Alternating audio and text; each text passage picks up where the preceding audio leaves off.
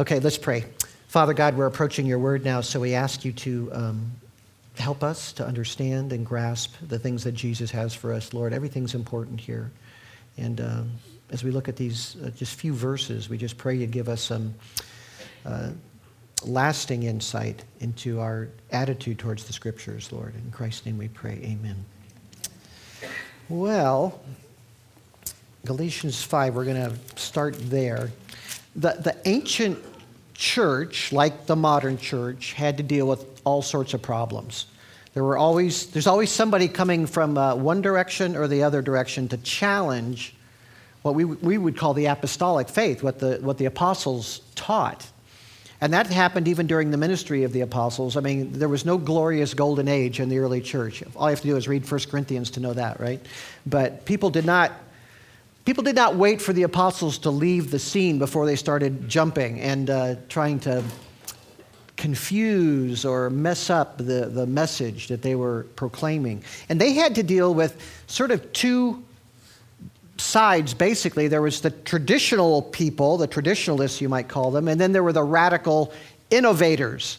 And they just had the straight truth they were giving that God gave them, but um, they had to contend with this all the time. And the traditionalists, then, of, of course, were those that were, for them, uh, in that time, they were those unwilling to give up on their Jewish distinctives um, to follow Christ, distinctives that uh, God put into the Old Testament, and then they layered on all kinds of other distinctives on top of that to separate them from the Gentiles. You know, a Jew wouldn't even go under a Gentile's roof. I mean, that wasn't in the Bible, but they added that on. But, you know, the dietary laws and customs and different aspects of the ceremonial law, all of that.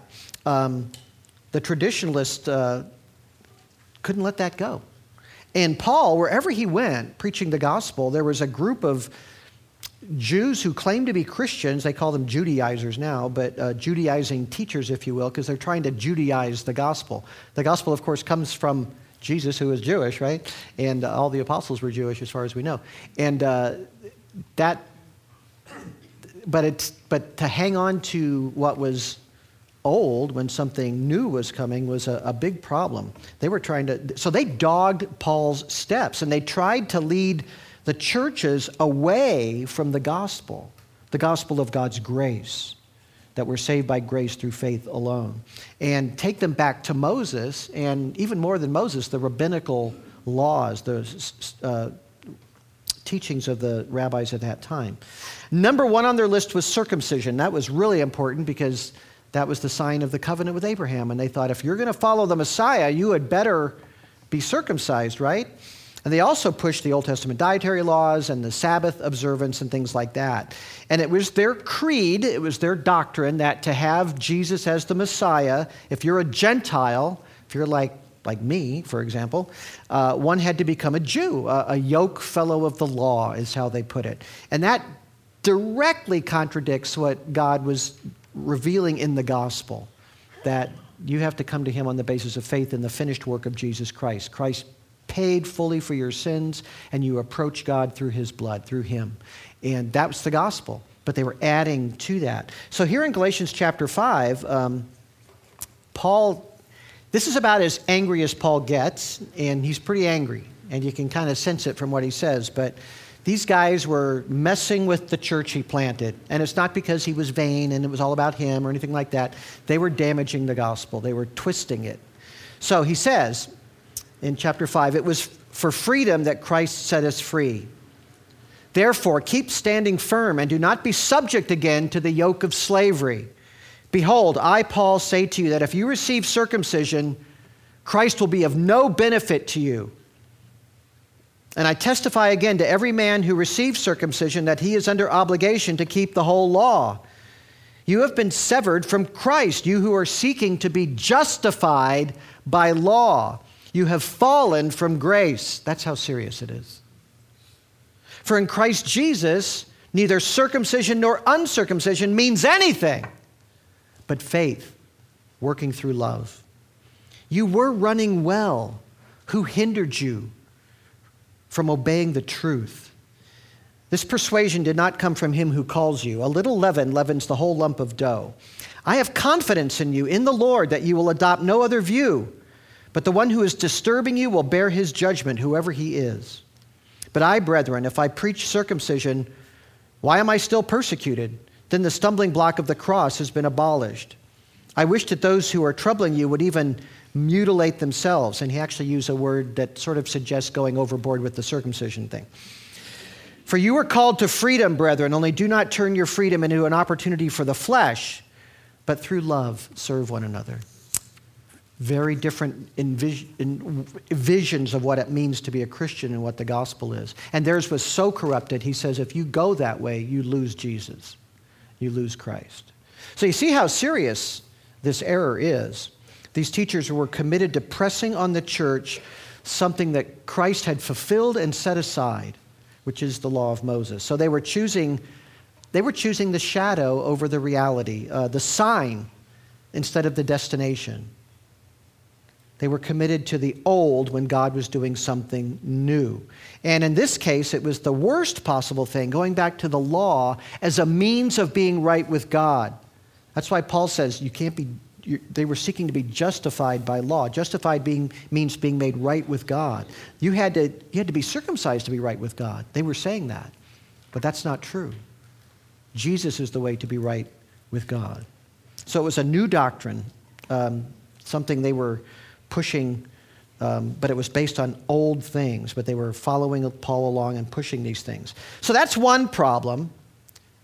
And then on the other problem is the new, new doctrine, right? I mean, the genuinely new doctrine, stuff people were just making up. There's always people that have something new. Always. Something new. To, they're bored with the old stuff, right?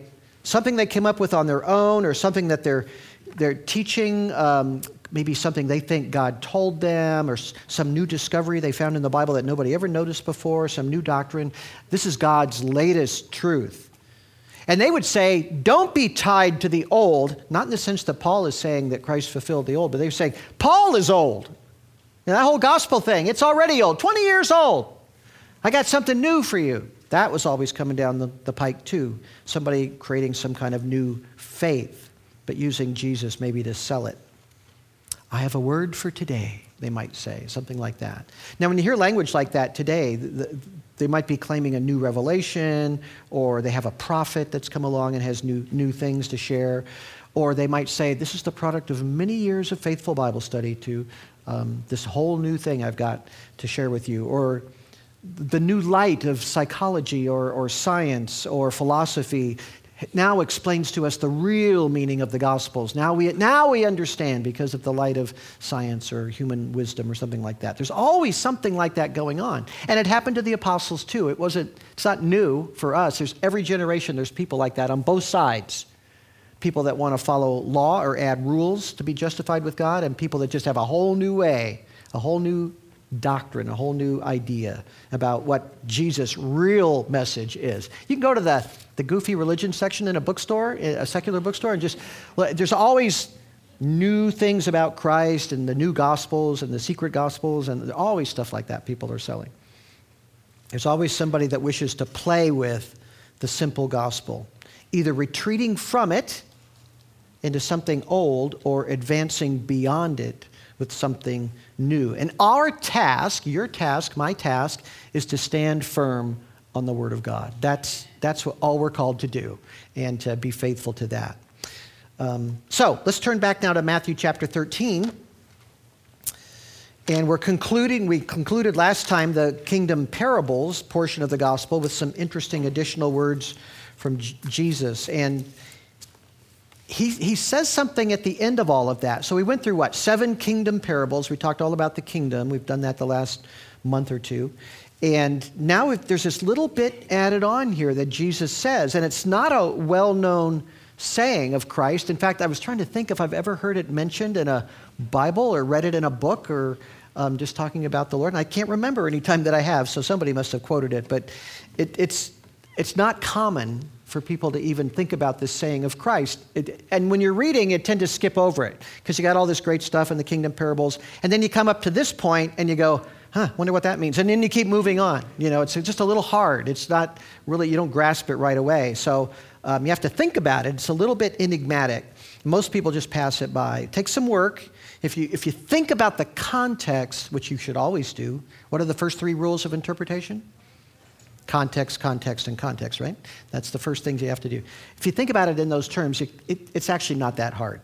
But he's setting forth concepts here, uh, it, you know, in the kingdom parables that radically changed the understanding that the disciples had of God's kingdom. Everybody believed God's kingdom was going to come crashing in, remake the world, Messiah would rule, and Israel would be the greatest nation on earth. And that's going to happen, but it didn't happen then, right? So Jesus is explaining in all those parables that that's coming, but first there's going to be this other time of sowing, sowing the seed, sowing the gospel word, and all of that. So um, this comes in that context. So Jesus explained how the kingdom would begin. He explained how it would spread. He explained opposition to it. He explained the extent and the power of the kingdom. He explained the value of the kingdom for eternity. And he even pretty strongly hinted at the different phases of the kingdom that would be um, laid out there. So, where, what are we now in? We're in the, the intermediate phase, waiting for the second coming, right? Waiting for the kingdom to come crashing into the world, which it will do someday. So, many things are explained in those parables. So, Jesus asked this question in verse 51 Have you understood these things? And instead of saying, No, I don't get it, they said, Yes. So that's good. They were starting to pick up on it. The disciples were getting it. They said, Yes. So he gives them an opportunity for more detailed understanding if they have questions. This is the time. So, have you understood all these things? They said they've got it. So their knowledge is deepened. Jesus obviously has a concern here that those who encounter his teaching should understand it. He wants them especially to do so. And then we have this really interesting verse 52. And this is the part that um, people kind of jump over. Jesus said to them, Therefore, now that you understand it, Every scribe who has become a disciple of the kingdom of heaven is like a head of household who brings out of his treasure things new and old. Okay. What exactly does that mean? What's he saying? Don't skip over this. You want to think about this. Let's start with just a simple context. So the passage is about the disciples who say they understand the kingdom truths that he's presented in the parables, right? Um, they are to know, and they are to know accurately um, about what he's sharing. And suddenly in verse 52, Jesus is talking about scribes. Not the scribes we see throughout the Gospels who are always hanging out with the Pharisees. They're sort of buddies. In fact, a lot of, some of the Pharisees were scribes. That's why they're often joined together there in Scripture. You don't see the scribes and the Sadducees hanging out very often, but they kind of hang with the Pharisees because the scribes are pretty conservative in their view of things. So these, but Jesus isn't talking about those scribes. What scribes is he talking about? Look at it really carefully in verse 52. Scribes of the kingdom, right? These are scribes who have become a disciple of the kingdom of heaven. So this is a scribe of his kingdom, a disciple of Jesus. And then he says, every scribe, so we're not talking about one person, but a certain kind of person, the scribe of the kingdom, right? And that would include people that would be contemporaries of the apostles and, and people, every scribe, that would live well beyond them and even unto our age. There are scribes of the kingdom even today. So, who are these people? Well, some would say they're pastors, and some would say they, are theologians or uh, scholars or something like that. Some say these are actually Jewish scribes that became followers of Jesus, and that might have included people like that. Um, so, the Jewish scholar uh, that became a Christian would have to really reflect on and transform his thinking in terms of the kingdom parables and everything else that Jesus has been teaching because it's radically different from what they believed and had taught, right? But a scribe, basically, what's a scribe just in himself? Forget the Jewish thing. A scribe in those days was a person that knew God's word. Uh, a scribe is a scholar uh, in a sense that he's literate and um, able and well versed in God's written revelation. So, a scribe in Israel was a, a, person that knew the Bible forwards and backwards, almost literally knew it forwards and backwards. He knows the Bible well, he can converse about it intelligently, he can apply it.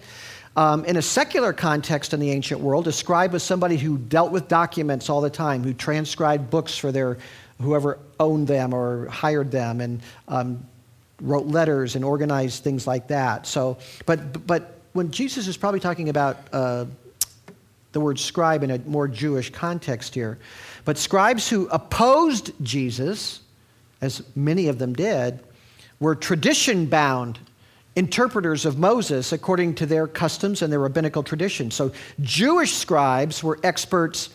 They knew the Bible, but they were really experts in the rabbinical laws, the Jewish writings.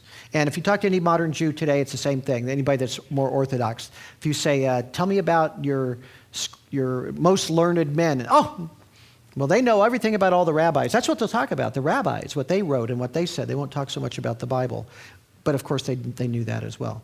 But Jesus is talking about scribes of the kingdom. So these would be scholars of his kingdom, if you will. Um, people who know well the teachings of the New Testament and Christ's kingdom and the gospel of salvation and what that meant. They would know the king's words and the words of those that he appointed. Who did he appoint? The apostles, right? He appointed John to write John and Matthew to write Matthew and those that followed him, his prophets. He gave revelation to them to write those things. He, he had to go uh, call up the Apostle Paul rather directly. He wasn't planning on being a disciple of the kingdom at all. And God got a hold of him and said, You're going to be um, an apostle now, and changed his heart and transformed him and appointed him. So the letter we read from Galatians is something for a scribe of the kingdom to care about and study and uh, know well, right? So we don't see anybody in the New Testament church with the official position of scribe. There's nobody in the New Testament called a scribe. That title doesn't appear. But clearly, those, there were those who copied Scripture, who learned Scripture, who memorized Scripture, who wrote uh, uh, um, accounts of things that went on around the church, and they taught the Scripture carefully. So, the scribe of the kingdom, let's just define it this way any faithful dedicated student of Scripture who handles the Word of God with care and preserves its message with faithfulness. I'm going to say that again, sort of. The scribe of the kingdom would be any faithful, dedicated student of Scripture who handles with care the Word of God and preserves its essential message with faithfulness. Anybody uh, been a Awana person before? Anybody in here, a Awana person? Been a cubby or a, a, anything like that, an Awana leader? I was an Awana leader at my old church. If you were an Awana person, you know 2 Timothy 2.15, right?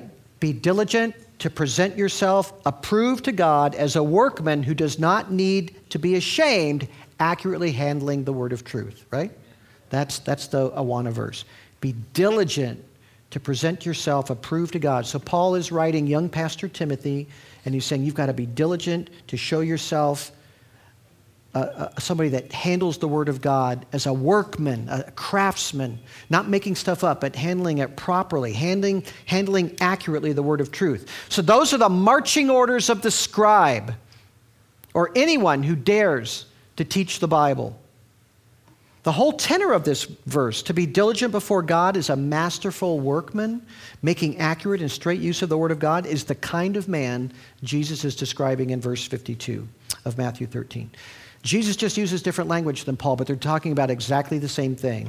And then, and Jesus uses this really interesting metaphor here. The, the kingdom scribe, the Christian Bible student, the Christian Bible scholar, the, the, the person that follows Jesus and loves his word, he's like what? He's like the head of a household. And I'm sitting there thinking, that's interesting. What marks the head of a household? What's the great thing that person is, bears responsibility, isn't it? He's the one that has to make sure everything's right. That's, that's the head of the household. He's responsible for the care and the nourishing of others. And, in life, just think about normal everyday life, the head of the house does whatever he or she can to meet the needs of the family, to make sure all their needs are met. And in those days, in wealthier households, that might include slaves or servants, but to make sure that everybody was taken care of, that had, were, there was plenty of food and all of the resources. Obviously, it means resources to feed the family, food preservation, food storage, uh, tools, equipment, clothing, uh, all sorts of things. A little bit of extra money, maybe, if they had it for emergency situations, if they could hang on to some, some of it. All of those resources or treasures contain things that are old and new, right? You hang on to things that are valuable and you seek out what might need to be added for the benefit of the household. That, those, that's just a simple idea. It's really a very simple idea. So the Bible student works to arm himself, I'm going to, that's a bad term, it's a military term, to provide for himself or herself with truth properly understood so that he or she can draw upon it to benefit God's household, which is the church. Of course, it's your own family too, but the church is the main idea here. That's, that's what they're doing. So they're making sure they have what they need to do that.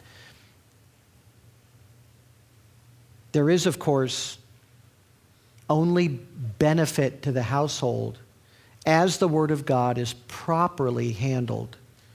And there is enormous danger when it's mishandled. So the scribe has this great responsibility, just like the head of a house.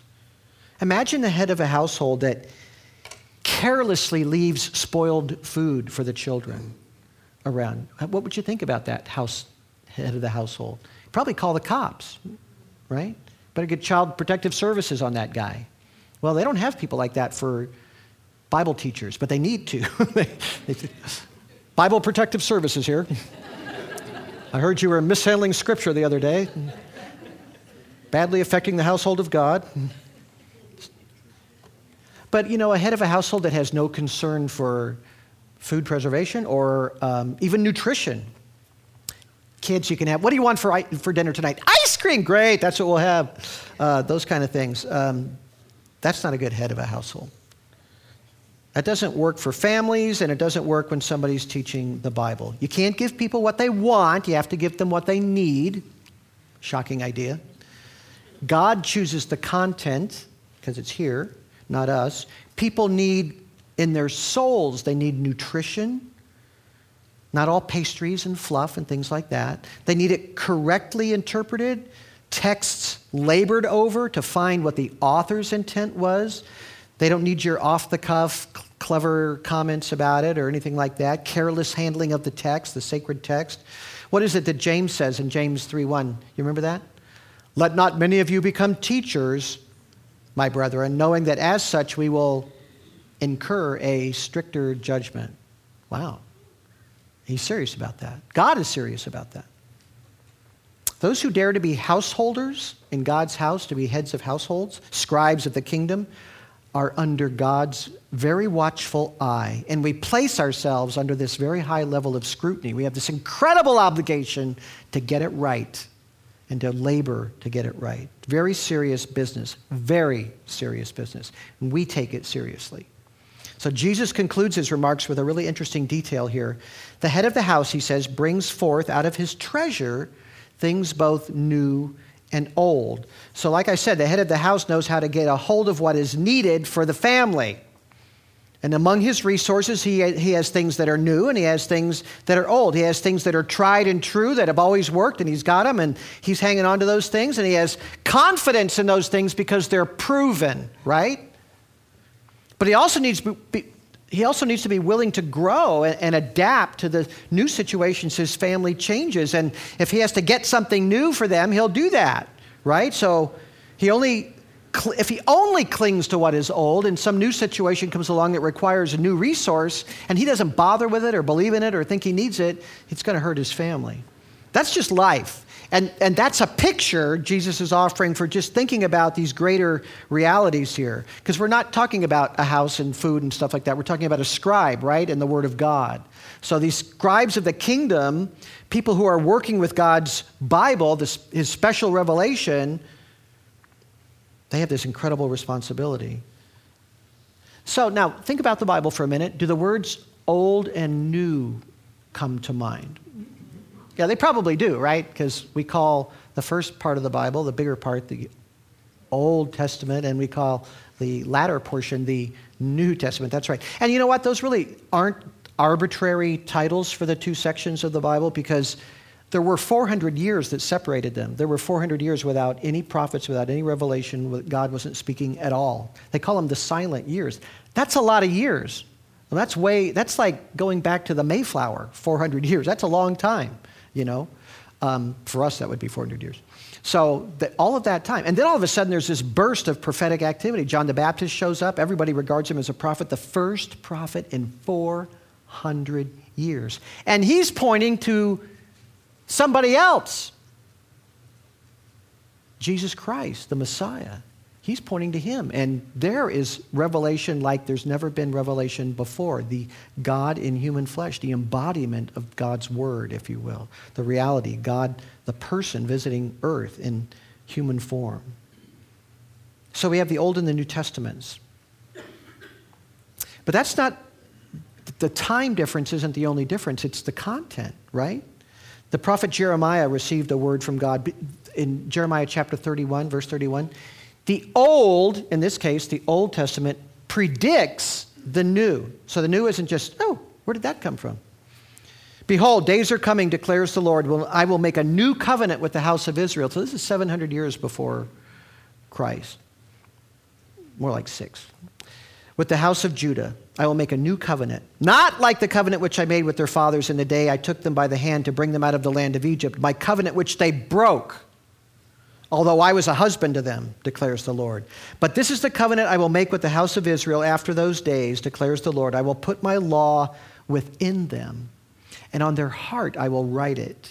And I will be their God, and they shall be my people. They will not teach again each man his neighbor and each man his brother, saying, Know the Lord, for they will all know me, from the least of them to the greatest of them, declares the Lord. For I will forgive their iniquity, and their sin I will remember no more. So there was an old covenant, the law, and there's this new covenant, a covenant of, of mercy and forgiveness and a new heart. And of course, we know that this fountain of mercy required that full atonement be made for sin. And that's why the kingdom comes not with a judge, but with a savior king. He will come as a judge someday, but he, if he'd come as a judge first, uh, it would be a pretty empty kingdom. He first comes as a savior to save people from every language, tribe, tongue, people, and nation. And then he will come and judge the world when he's done doing that. So salvation has to come first, otherwise, nobody would survive the judgment. But there's a really terrible problem with the old covenant, too. And it's not the covenant itself, it's, it's people. Everybody breaks that old covenant. That old covenant to be right with God by keeping the law, nobody's right with God by keeping the law because nobody does it. We all break the law and we break it many times and we actually desire to break it. And um, some men wouldn't keep it. That's the problem with it. It's not that the law was bad, the law was holy, righteous, and good, Paul says, but people wouldn't keep it. Sin was so deeply ingrained in human hearts and humanity, and that's true of all of us, too much a part of us, that even though God promised Israel these incredible blessings if they obeyed him, they wouldn't do it. They kept breaking the law. Idolatry, corruption, wickedness. Even after the judgment on the Babylonian captivity, Israel really did stop being idolatrous after they were taken off to Babylon and when they came back. They stopped worshiping idols. But internal human corruption was not removed by that return, and they just did other things. They twisted God's revelation in other ways. And when you talk about first century Judaism, uh, we talked about it a lot when we were on the Sermon on the Mount. It was an external, self righteous religion based on rabbinical rules to keep. Yes, they didn't worship Molech and chase after Ashtaroth or any of those things anymore, but they didn't know God either. They created a comfortable religion for themselves. Human beings can set up a religious system that is just contents them, gives them a set of morals, a way to relate to God or the gods, but it's just another manifestation of human sinfulness. It's running away. That's what the scribes and the Pharisees created. It was a religion to satisfy them. Remember in the Sermon on the Mount, Jesus told people, whatever I say to you that unless your righteousness surpasses that of the scribes and the Pharisees, you will not enter the kingdom of heaven. Matthew 5:20. So you've got to be different than that. You got to go you got to go way beyond them. He called the Pharisees what? what? What was his favorite word for them? Actors. Hypocrites. That's a Greek word. Hypocrisy. We get our word from that. Actors. putting on a show for men. They were religious for men to see them as holy or righteous or something. They didn't even really think about God, they didn't know God. But Jesus came to reveal God in person, personally, the God of forgiveness, the God of restoration, the God of peace, as well as a God who is holy and exalted. And they fought him every step of the way. The Pharisees and the scribes, they fought Jesus every step of the way. To embrace Christ in the new covenant, they would have to forsake so much that was wrong and so much that they had their pride in, and most of them would not do it. So God brought everything new right before their eyes in a person, a person like nobody's ever known before, the most perfect person that ever lived, the most wise person, the most compassionate person, the most holy person. And they wouldn't see it. A scribe that is not open to the newness of what God is doing is in danger of missing the kingdom altogether. That was what was going on back then. The Messiah that came did not fit their expectations. He didn't recognize, um, they didn't recognize this wonderful man he was. And that scribe didn't think the work of Christ might be God working in a way different from what they thought, so they just rejected him. And he attacked their pride, and they hated him for that. So, in the language of the parable, the, the rabbinical scribe of the first century, he brings forth out of his treasure the old and the old. He just doesn't want the new. He can't, he can't handle it. They were tied to the old, locked in a world of religion that excluded someone like Jesus Christ, and they excluded him. They killed him. There's really good news, though. Even uh, after, after Jesus died on the cross and rose from the dead, and by the preaching of the apostles, there were Pharisees that came to faith in him. We know that from Scripture. They professed faith in him, they got baptized along with many others, and there must have been scribes among those that did as well. And some had a hard time, some of them had a hard time sorting out the old and the new. In all their lives, they, all their lives, they had lived by the old. They taught the old. Um, they pressed the old on everybody else. That was their job. Um, turn to Acts chapter 15 real quick. You guys know the story in Acts 15? The Pharisees appear at a church meeting, and they're Christians. And that's where we see them in church. If you know your Bible, you'll remember that Peter Peter had a really hard time himself with breaking the barrier between Jew and Gentile. He was holding to the same separation that he'd always been taught with regard to Gentiles. And as far as Peter knew, um, his job was to preach. Um, well, Jesus had told him to take the word to the whole world, but he was pretty focused on Jews, and uh, that's where his heart was. And God had to push him. He had to push him into accepting Gentiles as brothers in Christ. So remember, God gave Peter, this is Acts chapter 10, God gave Peter a vision of unclean animals, and, and this voice came when he had the vision unclean animals, a piggy, uh, scallops, uh, all kinds of horrible things you're not supposed to eat when you're a Jew. And, and his voice said, Rise, Peter, kill and eat. Remember that, that vision that he had? And he goes, no way! So God is telling him what to do, and he's saying, I have never done that. I have never eaten any of those things. I've always been a faithful Jew and gone by the laws of Moses, and I have never done that. By no means, Lord, I have never eaten anything unholy or unclean. And then the voice speaks again and says, What God has cleansed, no longer consider unholy. Because God is doing something new.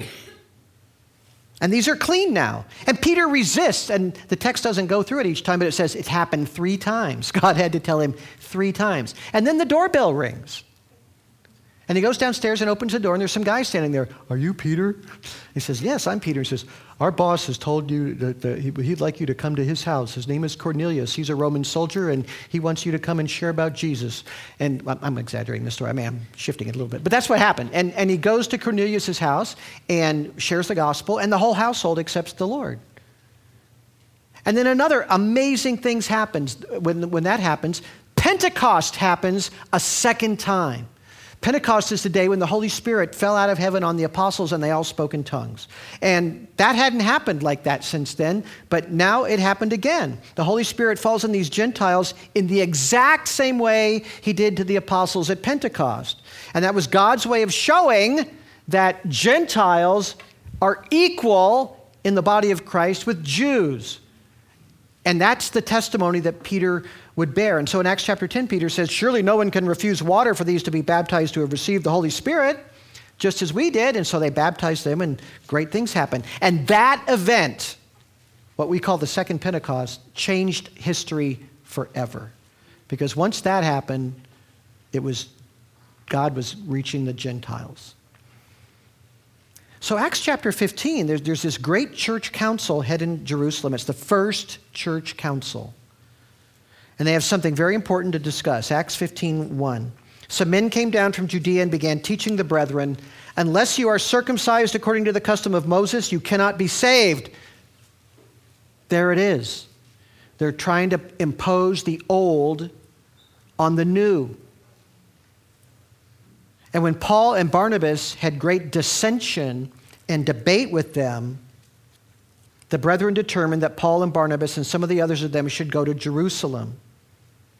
So this is up north, and they're getting this perverse doctrine from people that said they were Christians, and they're saying you've got to, you've got to get these Gentile guys circumcised to be saved, because Paul was now in the evangelization of Gentiles as well. And so the people at the church in Antioch, they say, You better get down there to Jerusalem and get this whole thing straightened out. So they do. Verse 3 Therefore, being sent on their way by the church, they were passing through Phoenicia and Samaria, describing in detail the conversion of the Gentiles, and were bringing great joy to all the brethren. Everybody was thrilled to hear that the Gentiles were coming to Christ.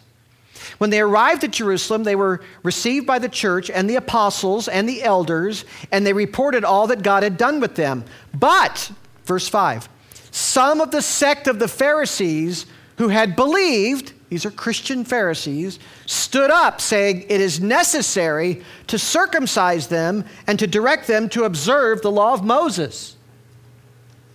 You cannot be a Christian if you're not a Jew. That was really the, what they were saying. The old and the new question. There it is, right there. So there were Pharisees in the church. They could not imagine a way of forsaking the old for the new. And that was the beginning of a great debate in that council. And just like we started this morning with Galatians, the old was paramount in their minds. The people that came to Galatia were, had that idea too. It has to be maintained. The old has to be maintained no matter what else has come later. But remember how in Matthew chapter 12, when we were in Matthew 12, Jesus kept saying, Something greater is here. You know, remember when he was talking to them about that? Something greater than the temple is here. Something greater than the prophets is here. Something greater than King Solomon is here. Greater sacrifice, greater word, prophet, greater king. And he's talking about himself, of course. So the new supersedes the old because it's greater. The old pointed to it like a sign. But the new is the destination. The coming of Jesus is actually the fulfillment of the old. And so some, a lot of those things fall away because he, he's what they were pointing to. He's our Sabbath rest. He's the food of God. He's the bread of life. He's the substance of the ideas expressed in the old sacred text, promised and looked forward to. So when the Lord Jesus speaks of the kingdom scribe bringing out of his treasure things new and old, the scribe, if he's doing his job right, understands the value of the old, but prioritizes the new. God is working in a new, fresh way, better than the old, not against the old, superseding the old, better than the old. The old was from God as well. There's nothing unholy or wrong with it at all. It was just for a different time and it had a different purpose. And at that Jerusalem council, a decision was made by the whole church to embrace fully the new. Not rejecting the old, but realizing that the new meant that some of it was fulfilled in the Savior, and the ceremonies and the signs, like circumcision, were no longer part of what God required to be reconciled to Him. So Peter says at that council in verse 8, Acts 15 8, and God who knows the heart, he's telling the story about Cornelius. God, who knows the heart, testified to them, giving them the Holy Spirit, just as He also did to us. And He made no distinction between us and them, cleansing their hearts by faith. Now, therefore, why do you put God to the test by placing upon the neck of the disciples a yoke which neither our fathers nor we have been able to bear? But we believe that we are saved through the grace of the Lord Jesus in the same way they are also. So God is doing a new thing. He's reaching out, embracing the whole world, and that calls for a new way. Well, what about the old? What about the old? Well, there's a great text describing the old in 2 Timothy chapter 3, Paul's letter to Timothy. And Timothy's a young pastor. He's facing a challenging ministry, battling false doctrine, unstable people, theological oddities being presented at truth. He had the same stuff Paul always dealt with new things, people just making up, and the old, the old people pushing the Judaistic thing. And, and Paul sends Timothy these words of encouragement 2 Timothy chapter 3, verse 13. Evil men and impostors will proceed from bad to worse, deceiving and being deceived. That's going to go on forever. You, however, Continue in the things which you have learned and become convinced of, knowing from whom you have learned them, and that from childhood you have known the sacred writings which are able to give you the wisdom that leads to salvation through faith, which is in Christ Jesus. All scripture is inspired by God and is profitable for teaching, for reproof, for correction, for training in righteousness, so that the man of God may be adequate, equipped for every good work. The, the anchor and the strength of Timothy's ministry would always be the Bible. All scripture is, the, the word literally is God breathed. We've talked about that before. Inspired, God breathed. It's right from Him. Continue, Paul says, in the things you have become convinced of. Scripture is the measuring rod for all theories, all ideas, all beliefs, and all practices. Don't let go of what is proven. So the kingdom scribe holds on to the old and brings out the new that was revealed in Christ. But he doesn't invent. Of course, many voices arise to reject the old, just like the Pharisee voices were suspicious about the fullness of the new. Just, just last year, it was last year, I think, um, big, famous megachurch evangelical pastor, Andy Stanley, who's the son of Charles Stanley. He, uh, Southern Baptist, you know, preached a whole series, and, and it's very controversial, rightly very controversial, saying that Christians need to be untethered. That was his word, untethered from the Old Testament. And he said, obviously, the Old Testament isn't all true, so don't be bound by it. And uh, if you find embarrassing, shameful things in there you don't want to accept or let people know about, just let them go. You, you can untether yourself from those things. We're better off letting it go than people being offended by things that are in there and rejecting Christ or leaving church because of the things in the Old Testament. It does have some importance, he would say, as, as the backstory for the new, but um, we don't have to worry about whether it's true or not, or that all these things are right in there or not, or anything like that. It's really interesting when a, when a Christian minister fears the world's understanding so much that he turns away from the old, uh, what was true, what was given by God, God's revealed word. Because you know why, why it's so weird is because Jesus loved the Old Testament. What's he quoting all? There's only one authority beyond Jesus himself that he ever acknowledges, and that's the Bible, his Bible, the Old Testament. He loved it, and he points back to it over and over again to explain why he's saying what he's saying. That's his authority. He never quotes a rabbi, but he always quotes scripture. He loved the Old Testament. He never said, Can you imagine Jesus saying you need to be untethered from the law? He just wouldn't say that. He did say he fulfilled it. And he did say you can't put old into new wineskins. God's doing something different new, doing something new now. Some things have been fulfilled and some things have been superseded, but he never denied it or said it was bad or walked away from it. To the Pharisees, he says, You guys don't understand it. You're, mis- you're misreading Moses, but he didn't say Moses was bad. So after the resurrection, at the end of Luke's gospel, he's lecturing his disciples on the Old Testament. Luke 24, 27. Then, beginning with Moses and with all the prophets, he explained to them the things concerning himself and all the scriptures. He gave a lecture on the Old Testament after the resurrection. That was, his, that was something he had to do right away. Let me tell you more about the law of Moses and the prophets and what they say about me. It's really important. Paul says in Romans 15 4, whatever was written in earlier times, he's writing this to a church, right? The church in Rome.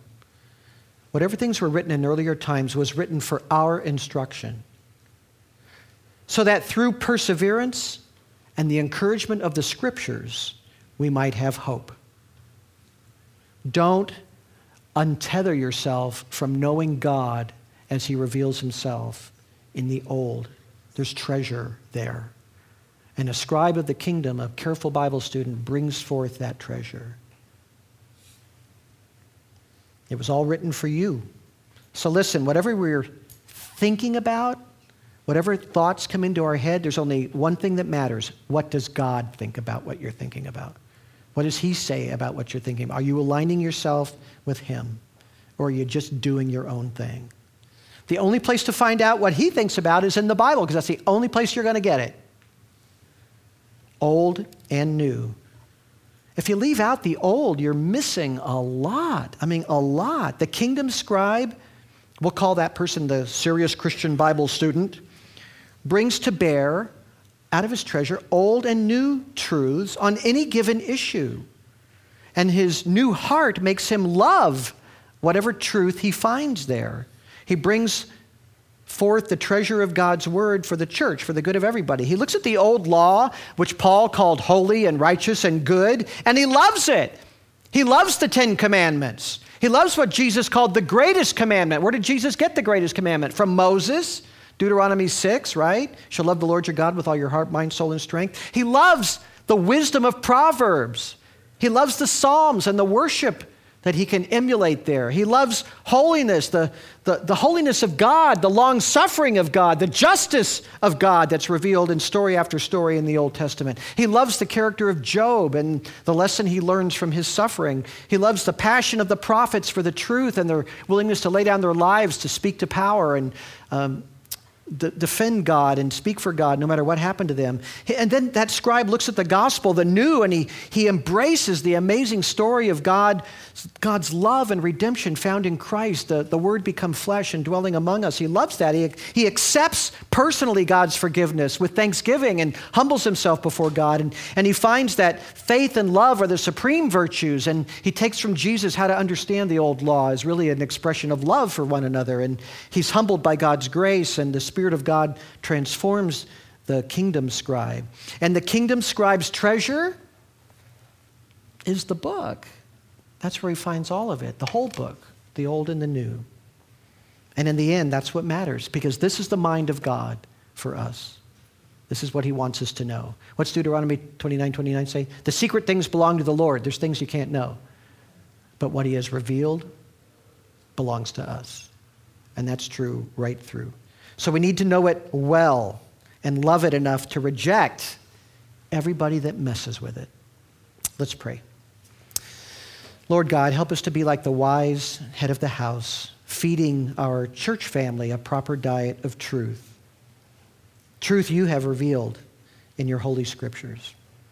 Protect us from those that are poor scribes of the kingdom who reject old truth, are discontented with the fullness of what is new in Christ our Lord, in whose name we pray humbly, Lord.